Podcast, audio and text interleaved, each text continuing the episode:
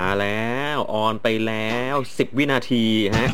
โอ้โหนี่วิ่งมาทันนี่แบบ4คูณ100เลยนะวิ่งกลับมาจากสกายเลนเลยเนี่ยเพื่อมาให้ทันรายการเนี่ยกะว่าให้เห็นช็อตพี่ซอยใส่บ็อกเซอร์เลยเนี่ยโอ้ยเวลาพี่เป็นกระสือนะแต่เป็นกระสือที่กลับหัวนะเอาด้านล่างขึ้นด้านบนลงผมหกสูงหกสูงซุปเรียกว่าท้าทายยุทธภพมากอ่ะ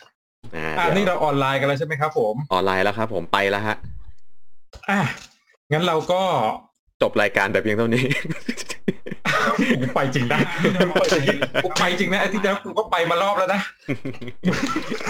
เนี่ยผมกำลังจะแชร์ด้วยเลยครับว่ากดแชร์ไปออกตามที่ต่างๆก่อนครับผมดาวอังคารดาวเสาร์ดาวพุธนะครับออกให้หมดนะครับดาวพลูโตนะครับจะแชร์ด้วยเลยครับว่าออกให้ทุกดวงดาวอย่าลืมดาวดาวแม็กมึงโอ้โหตายมากันยุค90เลยทีเดียวรุ่นเรามันต้องมีเว้ยอาทิตย์ที่เราอาทิตย์สุดท้ายที่เราจัดกันไปเนี่ยนะครับพี่ซอยต้องขออภัยด้วยเพราะอาทิตย์ที่แล้วเนี่ยพี่ซอยไม่ได้จัดเนี่ยถือว่าเป็นความผิดพลาดของพี่ซอยเองนะครับคือเคยเห็นไหมว่าเวลาเราแบบคั่วกันใหม่ๆเนี่ยถือว่า3สัปดาห์ก็เป็นช่วงที่เราเข้าใหม่ปลามันนะคบกับท่านผู้ชมนะครับคืนหนึ่งวันอาทิตย์เนี่ยเราก็จะคบหากันร้อยกว่าคนนะครับพอคบกันเสร็จเนี่ยเราก็ต้องมีการลองใจกันนิดนึงลองใจอาทิตย์ที่แล้วคือการลองใจครับผมว่าเขามีเยื่อใยกับเราหรือเปล่าถ้าเราหายไปเนี่ยเขาจะเป็นห่วงเราไหมเขาจะมีความรู้สึกกระวนกระวายกระหายถึงเราบ้างไหมนะครับปรากฏว่านะครับเราหายไปอาทิตย์นึงนะครับผู้ชมแม่งก็หายหมดเลยครับไม่มีใครถามไทยอะไรกันมาเลยครับคือไอ้คน2ตัวนี้จะตายโหงตายหายแต่ก็ไปตายครับผมเฮ้ยไม่จริงสิเฮียมีฟีดแบคไหมคราวที่แล้วเนี่ยแหมมีคนนะครับถามไทยนะครับกันมาในอินบ็อกซ์นะครับผมขึ้นข้อความเอาทางโลกโซเชียลก่อนโลกโซเชียลเนี่ยเรียกว่าคอมเมนต์กันเข้ามากับอินบ็อกซ์กันเข้ามาให้แม่นขนาดเลยว่าหายไปไหนครับผมเพราะบางที YouTube กับ Facebook อะครับมันอาจจะขึ้นโพสต์ให้เห็นในฟีดอะช้ากว่าไงเขาอาจจะ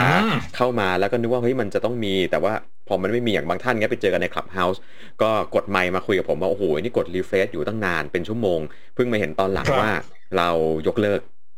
วันนึงเราขอพักวันนึงติดเหตุทางเทคนิคอะไรเงี้ยผู้ชมเนี่ยก็คงอารมณ์ค้างเลยนะคือรายการเรายกเลิกพรทับก็ถูกปิดกั้นเขาจะไปลงกันที่ไหนวะเนี่ยยามวิกาลอารมณ์เปลี่ยวเนี่ยนะเขาปกติเนี่ยเขามาสำเร็จความใคร่กับเรากันเลยนะแล้วเขาไปลงกันที่ไหนใครไปลงที่ไหนเนี่ยแชร์เข้ามาในคอมเมนต์หน่อยนะครับว่าคราวที่แล้วทับเส้นขยันซอยหายไปเนี่ยทุกคนอารมณ์ค้างแล้วไปลงกันที่ไหนนะครับอย่าถึงขั้นขับรถออกจากบ้านแล้วไปแถวรัชดาพระราม9ไม่เอานะเอาก็อยู่ตรงนี้นะครับผมพี่ซอยเองเนี่ยต้องขออภัยจริงๆว่าสัปดาห์ที่แล้วเนี่ยพี่ซอยมีภารกิจนะครับก็ที่บ้านแอร์เสียนะครับที่บ้านแอร์เสียห้องน้ำพังโอ้โหก็ถือว่าพระศุกร์เข้าพระเสาร์แทรกนะครับผมแล้วปรากฏว่าทำไม่เสร็จพี่ซอยต้องขออภัยด้วยจริงๆนะครับก็รู้สึกผิดเป็นอย่างยิ่งวันนี้เราก็เลยจะมาไลฟ์เป็นดับเบิลนะครับปกติไลฟ์กว่า2ชั่วโมงวันนี้ก็กดไป4ชั่วโมงเลยนะครับถือว่าเป็นการชดเชยให้กับผู้ชมเอางั้นเลยเหรอพี่แล้วไม่ได้นัดกันด้วย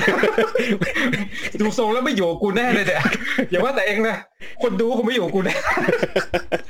แล้วก็มีเพื่อนๆนักปั่นที่เจอตัวกันเป็นๆก็เข้ามาถามนะไปเจอกันที่ร้านจักรยานไปเจอกันในสกายเลนวันนี้หนึ่งท่านที่มาทักผมในสกายเลนฮะไม่รู้มาหรือยังต้องบอกไว้ก่อนเลยขอบคุณมากๆที่มาทักครับผมกำลังเก็บจักรยานอยู่ในสภาพถอดเสื้อถอดรองเท้าถอดทุกอย่างเหลือเอี้ยมตัวเดียวฮะครับสภาพไม่น่าดูชมเลยนะเราเนี่ยสารรูปเลยเนี่ยถ้าพี่เข้ามาช้ากว่านี้อีก5นาทีเนี่ยผมกำลังจะโรยแป้งเย็นมันคนพอสอนไหนเนี่ยโรยแป้งเนี่ยฮะอย่าบอกนะแป้งโยคีแป้งเซนลุกเลยฮะตางงูแต่ไม่ค่อยลุกนะเราเนี่ยถึงเราต้องใช้เซนลุกเป็นตัวช่วยเนี่ยปิกกี้ฮีทแล้วก็ก่อนหน้านี้ก็เคยมีท่านหนึ่งมาเจอกับผมกำลังสระผมอยู่ในห้องน้ำอ่างล้างหน้าในสกายเลนอ่ะกำลังจะงกหัวสระผมแล้วฟองเยอะๆเลยสวัสดีครับพี่ YouTube ใช่ไหมครับขอถ่ายรูปด้วยกันหน่อยเป็นชื่อเป็น YouTube แล้วเหรอเป็นชื่อเป็น YouTube แต่ว่าอะไรวะเป็นชื่อเป็น YouTube เป็นชื่อเป็น YouTube แล้วฮะเดี๋ยวนี้คนพี่ซอยนะครับเจอข้างนอกพี่ซอยนะครับอย่าว่าพี่ YouTube ไม่หันนะหญิงนะต้องมาบอก YouTube ไม่ดูถูกกันชัดๆเอาเป็นว่าคราวหลังใครเจอพี่ซอยช่วยหาโอกาสทักให้แบบเด็ดกว่าผมหน่อยนะผมเจอตอนถอดเสื้อมาแล้วสระผมมาแล้วช่วยทักพี่ซอยตอนจังหวะพี่ซอยกำลัง เข้าได้เข้าเข็มหน่อยนะเจพี่ซอยเนี่ยแนะนำให้จับเนื้อต้องตัวเลยนะครับจับตูดรูปไข่ได้ทำได้หมดนะครับผมนะครับรูปมารูปกลับนะไม่โกงนะใครรูปพี่ซอยไปพี่ซอยรูปกลับอาจจะแถมกรรมให้ด้วยนะครับอาทิตย์นี้นะครับหลังจากเราห่างหายกันไปเนี่ยอาทิตย์นี้เราจะมาคุยเรื่องสำคัญใช่ไหมเรื่องกบาลต้องบอกไว้ก่อนว่าผู้ชมรู้ไหมว่าอาทิตย์นี้เราจะคุยกันเรื่องอะไรเรื่องเกี่ยวกับกบาลเลยครับคือขอย้อนนิดหนึ่งครับท็อปปิกของสัปดาห์ที่แล้วอ่ะจริงๆถือว่าฮอตมากเรื่องของล้อขอบสูงแล้วก็หลายๆท่านเรียกร้องว่าให้ทำภาคต่อให้จบให้หน่อยเพราะว่าอาทิตย์ที่แล้วเรายังไล่ไม่ครบทุกแบรนด์ได้ไม่ติดนะไม่ติดก็ยังไงก็ได้ทีนี้ขอดูท่าทีก่อนเพียงแต่ว่าเพื่อให้มันมีเนื้อหาที่หลากหลายเนาะปีนี้ไม่ใช่ปีนี้วันนี้ผมก็เลยเราย้ายกันไปอุปกรณ์อีกชนิดหนึ่งซึ่งจริงๆแล้วมันมีมิติในการคุยแล้วก็ทั้งเรื่องสาระการออกแบบการเลือกใช้รีวิวและความเข้าใจผิดผมว่ามีกับโปรดักต์ชนิดนี้ค่อนข้างเยอะผมก็เลยหยิบชิ้นนี้มาก่อนแล้วเดี๋ยวถ้ามีคำถามเกี่ยวกับล้อยังคงสามารถพิมพ์เข้ามาในคอมเมนต์ได้แล้วก็ถ้าเวลาเหลือเดี๋ยวเราคุยกันแล้วก็รับรองว่า EP ต่อไปที่แบบจะยกวนกลับมาเรื่องล้ออีกหนึ่งรอบเอาให้ครบเอาให้หมดเนี่ยผมว่ากลับมาแน่นะ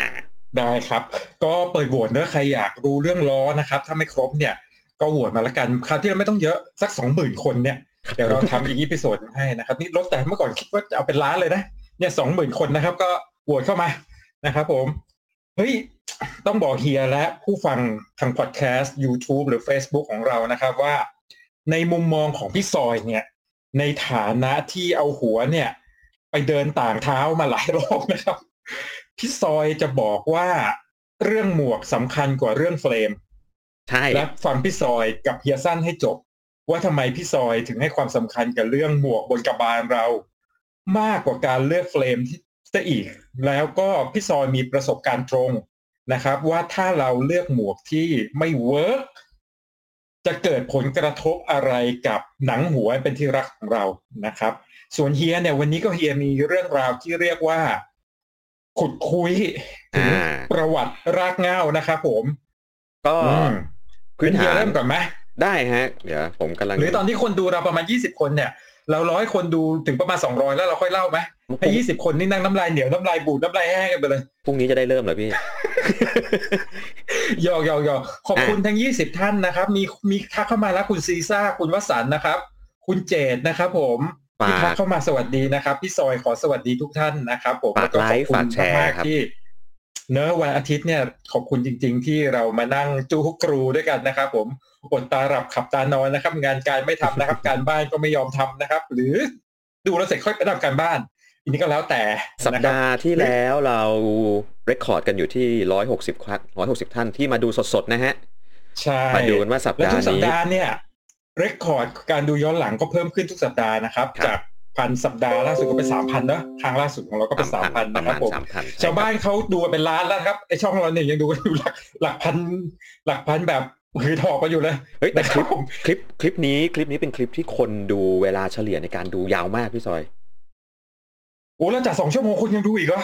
โอ้คนดูเฉลี่ยยาวจริงๆเป็นแบบโอ้โห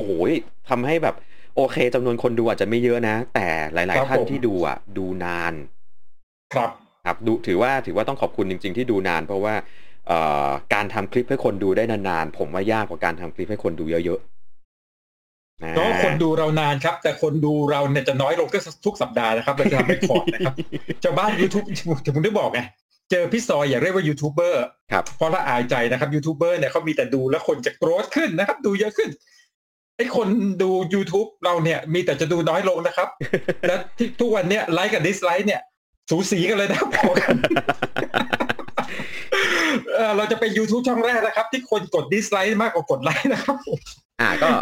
ฝากนิดนึงฮะฝากแชร์กันหน่อยแชร์ไปตามพวกโซเชียลมีเพื่อนๆในไลน์กลุ่มมีFacebook อะไรเงี้ยฮะก็ฝากไปแชร์แปะตามกลุ่มต่างๆหน่อยพวกกลุ่มที่แบบออกมาปั่นจักรยานกันเถอะกลุ่มสกายเลนหรือกลุ่มชมรมเพราะว่าก็ตั้งใจอยากให้รายการนี้ออกมามีทั้งสาระแล้วก็สาเละออกมาให้นั่งดูกันฮะนะครับถ้าแชร์ผ่าน Facebook นะครับโซเชียลมีเดียไม่หนำใจนะครับให้ไปเคาะประตูบ้านแชร์ในหมู่บ้านก็ได้นะครับโทรหาก็ได้เฮ้ยมึงมาฟังรายการนี้หน่อยนะครับเราเอาทั้งแบบดิจิตอลและอนาล็อกนะครับผมเครื่องเดียวดูทั้งบ้านได้ทุกรูปแบบ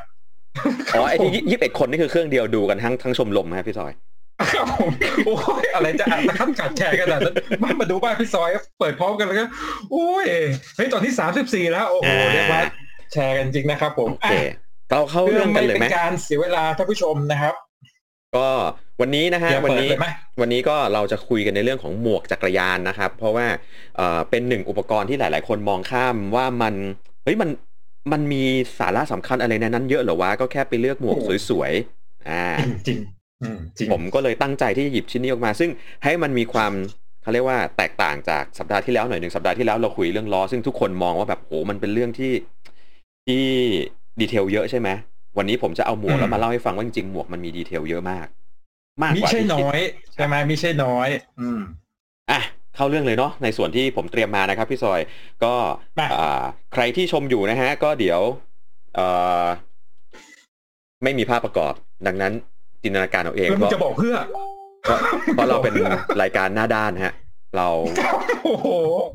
คนดูเราคนรู้กันทั้งประเทศอยู่แล้วล่ะครับผมก็จะเล่าให้ฟังเพราะว่าจริงๆแล้วเนี่ยเราตั้งใจจะทำอันนี้เป็นการอัดพอดแคสต์ดังนั้นผมก็เลยต้องพยายามเล่าด้วยเสียงให้เข้าใจคนที่ดูใน YouTube ก็ต้องเก็ตด้วยอะไรอย่างนี้ผมเริ่มเลยคือหมวกกันน็อกเนี่ยมันเริ่มมาจากมันเป็นอุปกรณ์เพื่อความปลอดภัยล้วนๆเลยมันไม่มีประโยชน์อย่างอื่นเลยแต่ใส่เพื่อความปลอดภัยแรกๆที่แข่งจักรยานอ่ะเขาไม่ใส่กันถ้าย้อนกลับไปนะครับหมวกกันน็อกจักรยานไม่มีเลยนะยุคสมัยที่เป็นแบบเฮ้ยแล้วเมื่อก่อนคนที่เขาแข่งเขาพกยันกันเหรอห้อยพระป่ะเขาใส่หมวกคนต่างชาติเนี่ยห้อยกางเขนเวลาแข่งจักรยานเดี๋ยวผมหยิบให้ดูพระเยซูคุ้มครองสมัยโบราณก็ใส่หมวกแบบนี้ผมมีอย่าบอกนะเอาผ้าเตี่ยวไว้หัวนี่กูฮาเลยนะนี่สมัยก่อนเคยเห็นมั้ยเดี๋ยวเอาหูฟังออกนะสวัสดีเชลล์จำได้ไหมยุคเชลล์ออกไหมฮะยุคประมาณปีเนี่ยอะไรนะ1,800ไปลาย1,900อ่ะไปย้อนคนใส่หมวกตอนนี้คนทรงเนี้ยนะครับที่เป็นศิลปินนักร้องตอนนี้อยู่ในคุกแล้วนะใครฮะอย่าออกชื่อเลยนึกมันเซนซิทีฟมันเป็นเรื่องการเมืองอย่าออกชื่อเลยนึกภาพไอ้ยุคนั้นอ่ะศตวรรษที่19อ่ะแล้วขี่จักรยานกันอ่ะใส่หมวกอย่างนี้ใส่แค่นี้เพราะอะไรเขาใส่เพื่อมันเป็นหมวกที่มันเป็นแบบผ้าเหมือนผ้าขนสัตว์อ่ะใส่ให้มันอุ่นไกรู้ไม่จริงครับจริงๆเนี่ยทุกคนที่มีหมวกมันเป็นกุศโลบายครับเฮียสั้นคือเขาจะใส่ให้หลวมแล้วพอขี่ปุ๊บให้แม่งปลิวไปโดนคันหลัง เป็นที่ของคนเมื่อก่อนเขาทุกคนจะมีหมวกไว้เป็นอาวุธครับผมอันนี้พี่ซอยบอกเขาเรื่องก็ในยุคแรกเนี่ยเขาไม่ได้มองในเรื่องความปลอดภัยเลยแล้วก็สักพักหนึ่งอ่ะหลังจากที่มันเริ่มมีอุบัติเหตุใช่ป่ะเขาก็จะเริ่มเอาหมวกอื่นๆมาใช้แต่ว่ามันก็เป็นหมวกในพวกกึ่งหมวกขี่ม้าขโมยอะไรเงี้ยเหรอหมวกทรงนี้ฮะแต่ว่าเปลี่ยนเป็นหนังเพื่อให้มันดูมีความอะไรอ่ะทนทานปกป้องหัวกระบาลได้มากขึ้นแต่ในความเป็นจริงแล้วเราก็รู้ๆกันอยู่นะว่าแม่งไม่ช่วยอะไรเลยไม่หรอกช่วยให้หัวเลือดกับมันสมองในกองอยู่ในหมวกครับไม่เลือดถนนชาวบ้านจะเกินไปเสร็จแล้วฮะเสียดายมากผมไม่มีผมเคยมี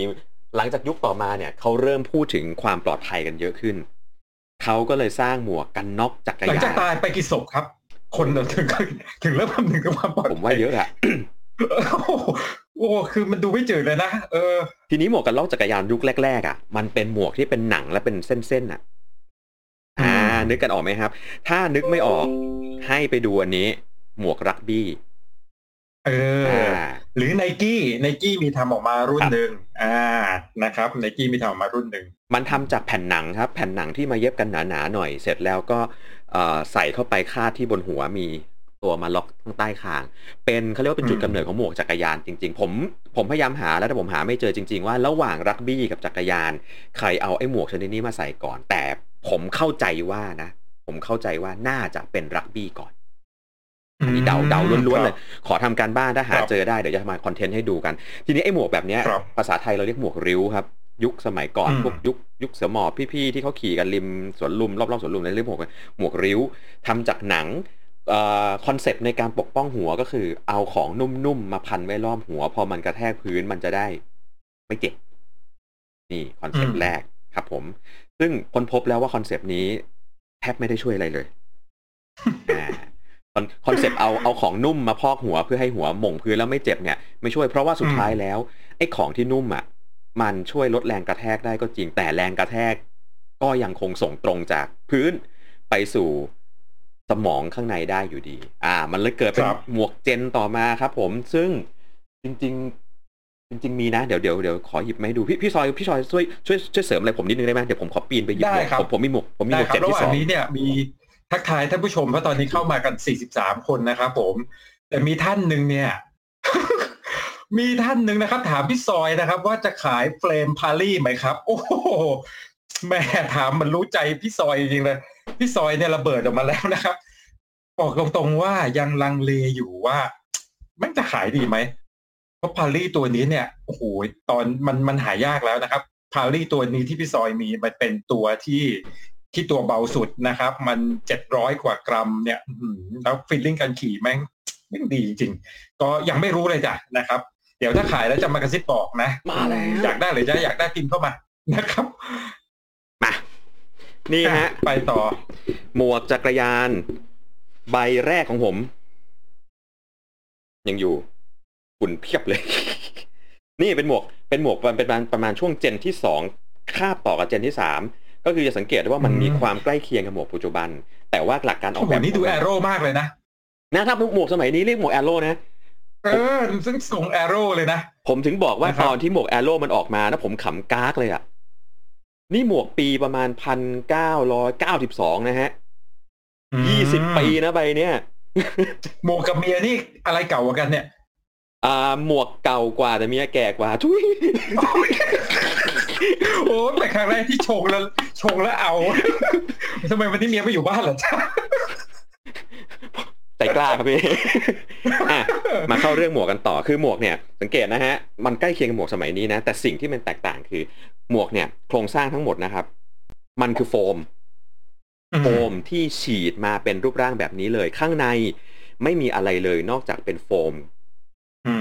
เสร็จแล้วตัวเนี้ยเรียกว่าเป็นเจนที่กำลังจะเข้าเจนที่3แล้วซึ่งเจนจุดที่แตกต่างคือเจนที่2มันจะโฟมล้วนๆครับ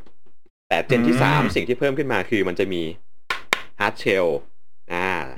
ซึ่งจะเป็นพลาสติกเป็นอะไรก็ว่ากันไปแล้วแต่ค่ายจะออกแบบมาบางตัวที่แบบถูกหน่อยก็เป็นบางๆก็มีแบบเอานิ้วกดแล้วบุ๋มบุ๋มได้ครับแบบปุ๋งได้เลยตัวนี้แพงหน่อย 2,000 กว่าบาทสมัยนั้นนะครับก็โอ้สมัยนั้นแพงนะโอ้โหบ้าแพง20ปีแล้วแพงนะแพงก็ถือว่าโอเคแต่ว่าเป็นยี่ห้อเทรคตัวนี้หมวกเทรคครับก็ถือว่า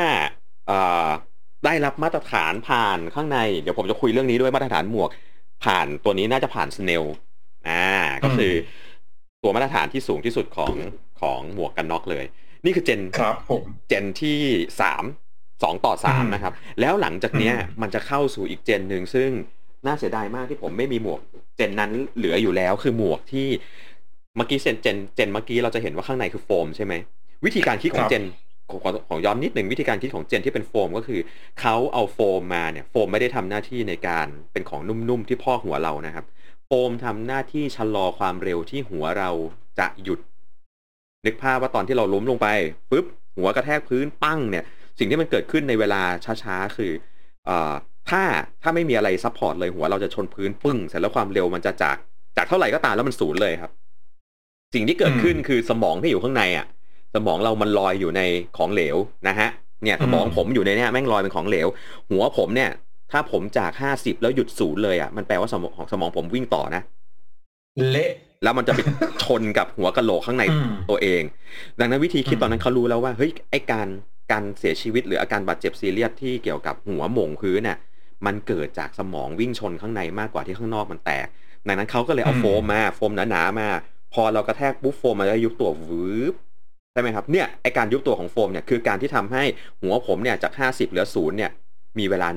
ลาที่มากขึ้นสมองแรงกระแทกไปส่วนหนึ่งใช่สมองก็จะลดอะไรนะความเสี่ยงในการกระแทกข้างในครับในเจนต่อนั่นคือเจนนั้นหลักการก็คือรับแรงกระแทกชั้นแรกไปก่อนใช่เจนต่อมาฮะจะเป็นเจนที่จริงๆทุกวันนี้ก็ยังคงใช้เทคโนโลยีนี้เป็นหลักกันอยู่ก็คือการที่หมวกมีโครงสร้างข้างในหรือว่าเป็นพวก internal structure ทั้งหลายยกตัวอย่างให้นึกภาพกันออกนะ specialize prevail ก่อน prevail จะเป็น propero ถ้าเป็น laser ก็จะเป็น laser genesis zero ก็จะเป็นพวกตั้งแต่รุ่น zero atmos พวกนี้ก็คือเอาจริงๆแล้วตัวหมวกอะครับมันเป็นแค่แบบเป็นโฟมเป็นชิ้นๆน่ะแต่ถูกยึดต่อด้วยโครงสร้างของหมวกบางอย่างตัวโฟมอะจริงๆไม่มีหมวกก็ทำงานได้วิธีการคิดของ internal structure ก็คือพอหัวเรากระแทกปืนปุ๊บใช่ไหมฮะแทนที่แรงกระแทกมันจะอยู่แค่ตรงนี้คราวนี้ไอ้โครงสร้างหมวกอะ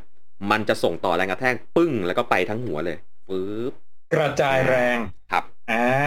นั่นคือเจนที่3เจนที่2ก็คือซับแรงพอเจนที่3เนี่ยมันเป็นการกระจายแรงซึ่งพอกระจายเสร็จปุ๊บจะหมวกในยุคนี้จะมีคาแรคเตอร์คือล้มแล้ว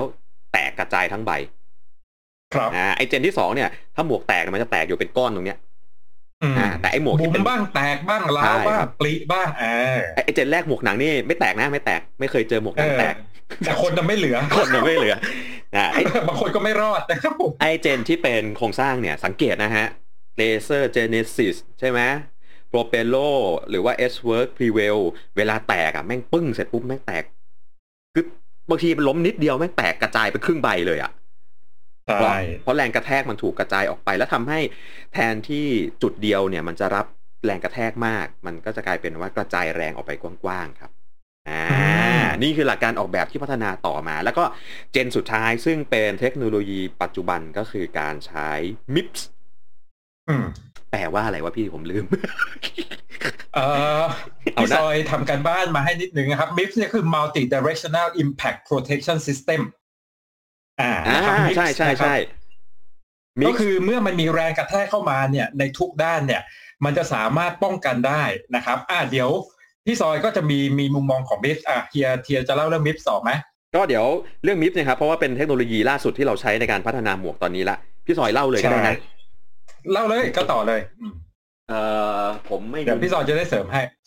คือ MIPS เนี่ยง่ายๆเป็นการปรับจากแบบที่3เข้ามาเป็นโครงสร้างข้างในหมวกที่คราวนี้นอกจากโครงสร้างข้างในหมวกสามารถกระจายแรงได้แล้วมันยังสามารถเปลี่ยนแปลงทิศทางมุมกระทำของแรงได้ด้วยมันจะมีในเรื่องของถ้าผมจำไม่ผิดนะผมจำไม่ได้แล้วเขาเรียกคำว่าอะไรแต่ว่าเวลาเราล้มอะครับเขาค้นพบว่าหัวเราไม่ได้เป็นกระแทกแล้วมันเป็นแรงทางตรงละมันมีแรงชนิดที่3ที่เขาตรวจพบแล้วมันเกิดความเสียหายกับเนื้อเยื่อสมองก็คือแรงเฉือนหัวกระแทกทิ้งปั้งเสร็จปุ๊บแม่งมันมีการแบบสะบัดอะซึ่ง MIPS จะช่วยการกระจายแรงสะบัดได้ดีขึ้นด้วยครับหมดเยี่ยมเลยอันนี้คือแบบในเรื่องว่าเกาะออกความปลอดภัยล้วนๆเลย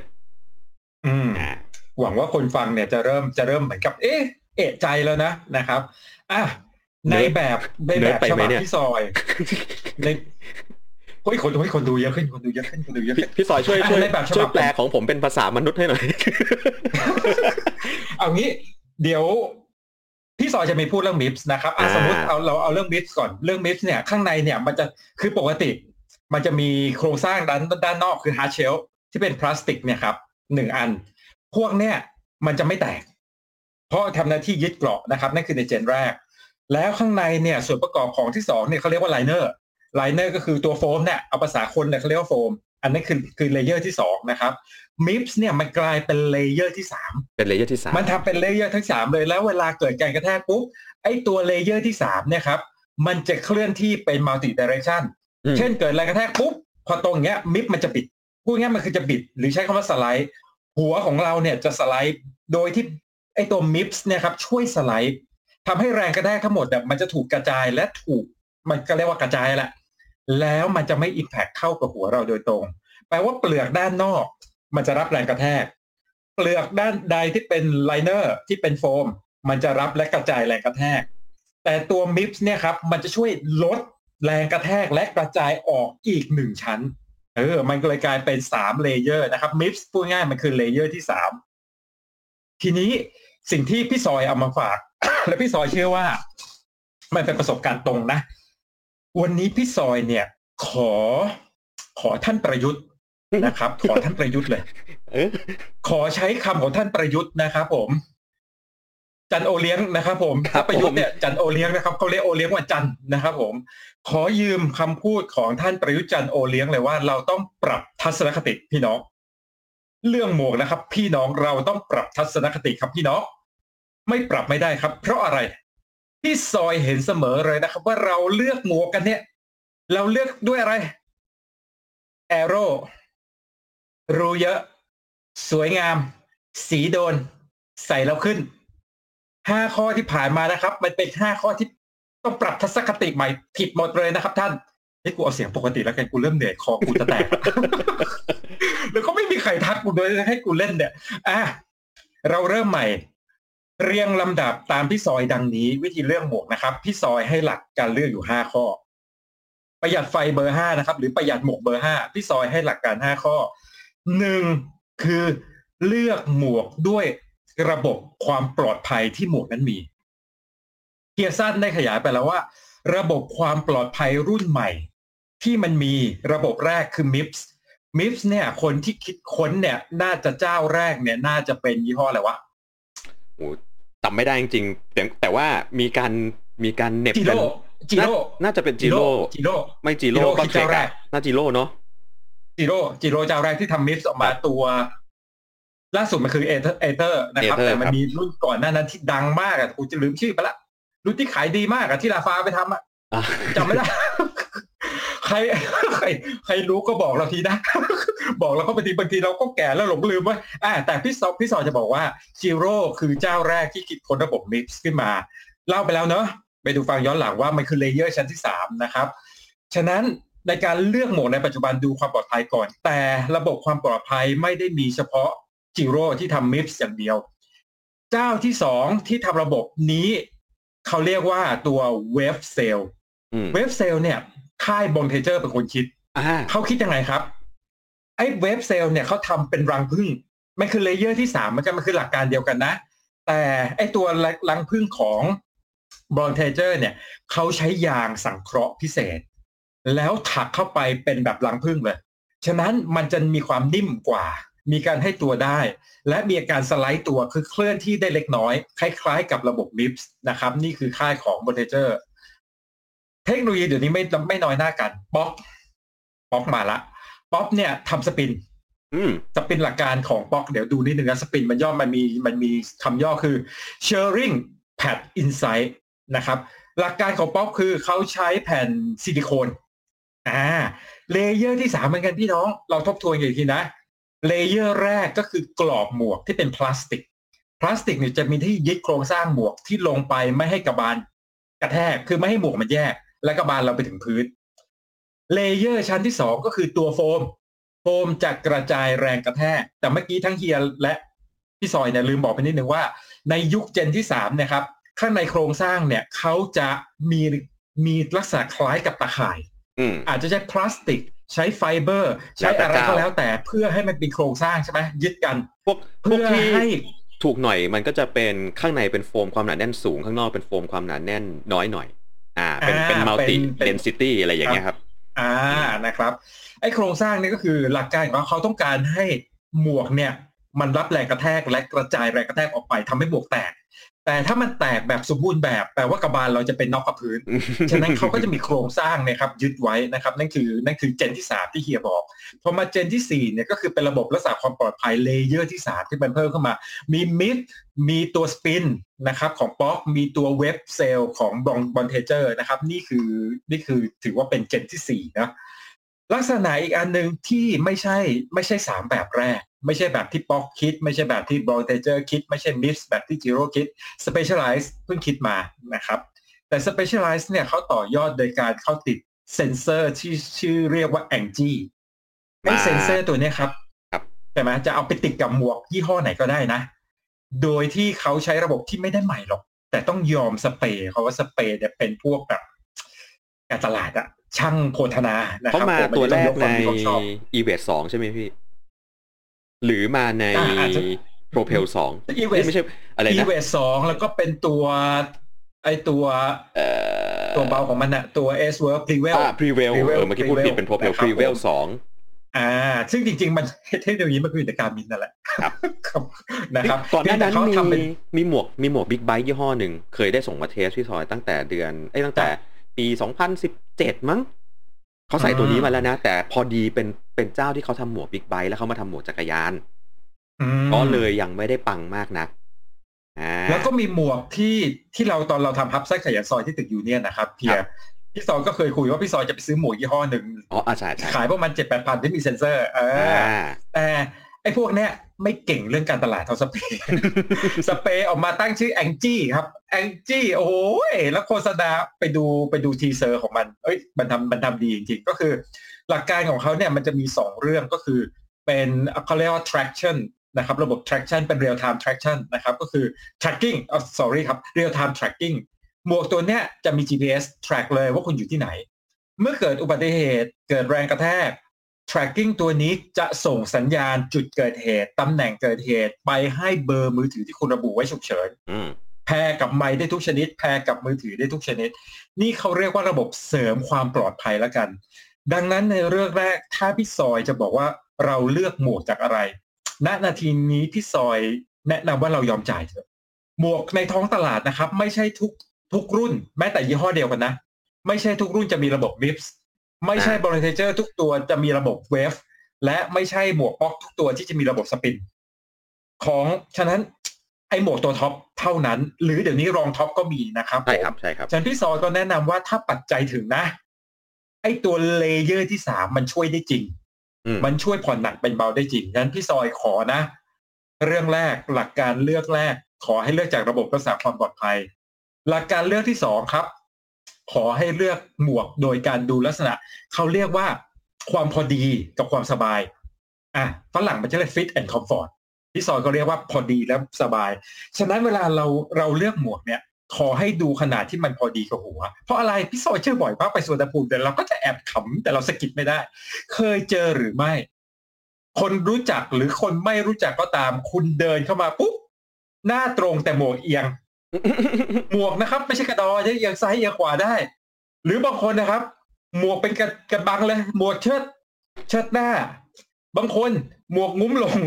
อย่าใส่ดูอย่าใส่ดูนะมันจะมีหมวกที่มันไม่พอดีนี่อันแรกพี่ซอยอันแรกตอนนี้ก่อนเอียงซ้ายเอียงซ้ายขวาไม่ใช่มึงอย่าไปล้อรัฐมนตรีอันแรกใส่แล้วเป็นอย่างนี้อันแรกใส่ตรงๆโมตะเบะโมตะเบะแล้วแบบ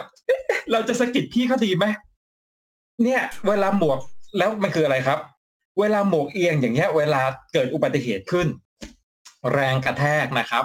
มันก็จะเปลี่ยนทิศทางไปนะครับแล้วที่สำคัญคือนอกจากความปลอดภัยคือมันดูทุเรศเป็นความทุเรศที่เพื่อนก็ไม่กล้าบอกว่าเอ๊ะมึงทุเรศนะฉะนั้นเราอย่าทำให้คนอื่นก็อักอวดใจเวลาหมวกที่2คือหมวกรับแดดนะครับมีโซลาร์เซลล์คือหมวกนะครับไม่ใส่หมวกเราไม่ได้เลือกจากห่วงจุ้ยไม่ต้องเปิดรับโชคนะครับรับกระแสชี้โชว์ความแบบโง่เฮงดีนะครับผมเนินที่1ไม่ต้องอันนี้ไม่เอาหมวกที่2คืออะไรแบบที่หมวกแบบที่3คือปิดลงมากัน SUV นะครับเดี๋ยวก่อน อันนี้คือต้องการจะแอโร่อันนี้แอโร่เกินไปอันนี้พี่ซอยก็ไม่ละคอมเมนต์นะครับผมดังนั้น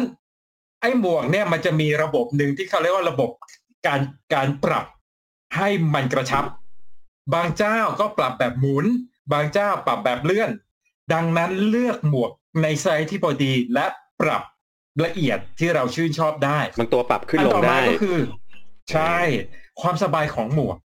เคยหรือไม่ใครหรือมั่วเราอยากเลือกหมวกสวยแม้แม่งใส่ไม่สบายแม้แม่งใส่แล้วแม่งจะรู้สึกว่าโอ้ยภาระกบาลแต่1แม่งสวย2เลือกตามกระแสใช่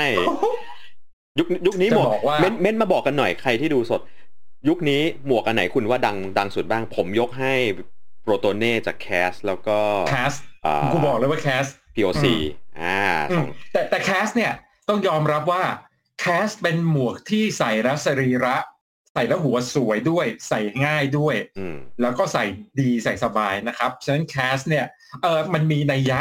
ที่ทำไมมันถึงคิดนะครับเพราะมันดีแล้วใส่รูปทรงค่อนข้างดีเอเชียนฟิตเนี่ยดีเลยป๊อกเป็นหมวกที่หน้าตาทุเรศมากใส่กับหัวก็ทุเรศ